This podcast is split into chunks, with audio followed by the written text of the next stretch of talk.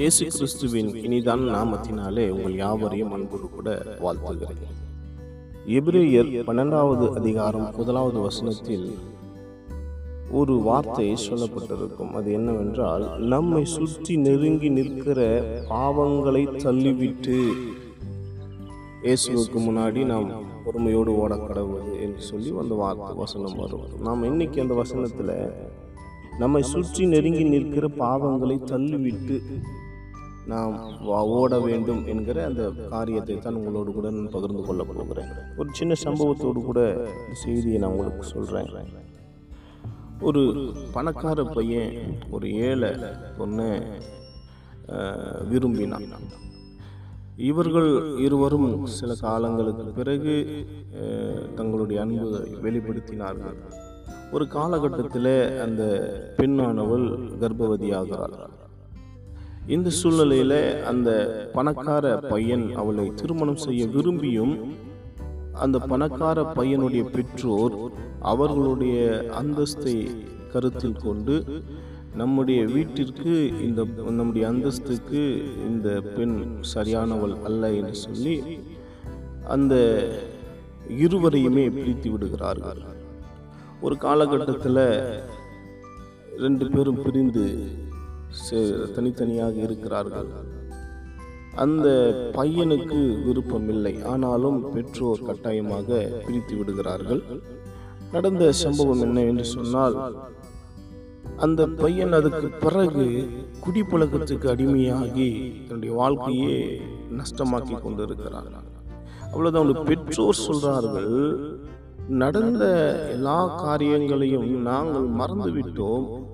இன்னும் நீ ஏன் நடந்த காரியங்களை இன்னும் மறக்காமல் அதையே நினைத்து கொண்டிருக்கிறாய். வேறொரு திருமணத்துக்கு நாங்கள் ஏற்பாடு செய்கிறோம். நீ சம்மதி என்று சொல்லி கேட்கிறார்கள். அப்பொழுது அந்த பையன் சொல்றான் நான் செய்த தவறுகளை நீங்கள் வேண்டுமானாலும் மறந்திருக்கலாம். ஆனால் என்னால் மறக்க முடியவில்லை என்று சொல்றான்.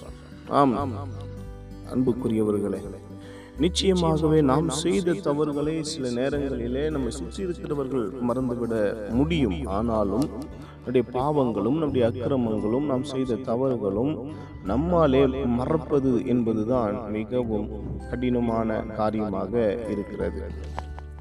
எனவேதான் ஏசையா நாற்பத்தி எட்டாவது அதிகாரம் இரண்டாவது வசனத்தில் துன்மார்கனுக்கு சமாதானம் இல்லை என்று சொல்லப்பட்டிருக்கும். நாம் செய்த பாவங்கள் அது சீக்கிரத்தில் நம்முடைய இருதயத்தை விட்டு மனதை விட்டு போவது இல்லை.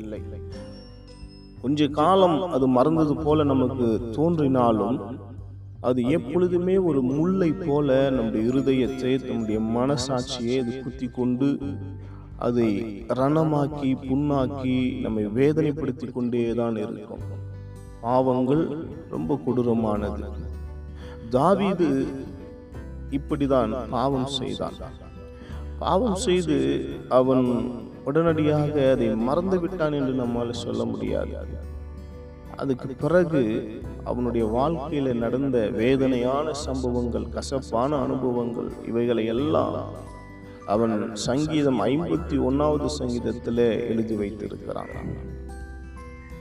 அன்பான தேவ பிள்ளைகளே பாவம் ரொம்ப கொடும் கொடூரமானது அது உங்கள் வாழ்க்கையில் இருக்கிற சமாதானத்தை கெடுத்துவிடும். அது உங்கள் வாழ்க்கையில் இருக்கிறதான நிம்மதியை கெடுத்துவிடும். தேவனுக்கும் உங்களுக்கும் இருக்கிற உறவை அது முறித்துவிடும். எனவேதான் இப்படிப்பட்டதான பாரம் பாவமான காரியங்களை நாம் உதறி தள்ளிவிட்டு ஓட வேண்டும் என்று வேதம் நமக்கு சொல்லுகிறது. பாவம் செய்வது ஆரம்ப காலங்களிலே துவக்கத்திலே ரொம்ப இன்பமாக இருக்கும். ஆனால் அதனுடைய முடிவு வந்து கசப்பாய் இருக்கும் வேதனையாய் இருக்கும் துன்பமாய் இருக்கும் என்றுதான் வேதம் சொல்லுகிறது. எனவே நம்முடைய வாழ்க்கையினுடைய சமாதானத்தை கெடுக்கிற எந்த பாவமாய் இருக்கட்டும். அநீதியெல்லாம் பாவம் என்று வேதம் சொல்லுகிறது. பண ஆசை பாவம் என்று வேதம் சொல்லுகிறது. பொருளாசை பாவம் என்று வேதம் சொல்லுகிறது. தேவனுக்கு பிரியமில்லாத எல்லாம் பாவம் என்றுதான் வேதத்தில் சொல்லப்பட்டிருக்கிறது. தேவனுக்கு பிரியமில்லாத எதை செய்தாலும் அது உங்க வாழ்க்கையில் இருக்கிறதான சமாதானத்தையும் சந்தோஷத்தையும் மகிழ்ச்சியையும் கெடுக்கிறதாக அது உங்களை உங்களுடைய நிலைமைகளை தலைகளை மாற்றுகிறதாகத்தான் இருக்கும். எனவே தான் வேதம் இப்படிப்பட்ட பாவங்களை நாம் உதறி தள்ளிவிட்டு ஓட வேண்டும் என்று சொல்லுகிறது. நம் யாவரும் பாவத்தை விட்டு உதறி தள்ளி ஓடுவதற்கு நாம் ஆயத்தப்பட வேண்டும். யோசிப்பு அதை செய்தான். நாமும் அதை செய்ய வேண்டும் என்று சொல்லி பொருத்தனை செய்வோம். பாவத்தை விட்டு விலக பாவத்தை உதறி தள்ள கத்தர் உங்களுக்கு கிருபை பாராட்டுவாராக. ஆமென்.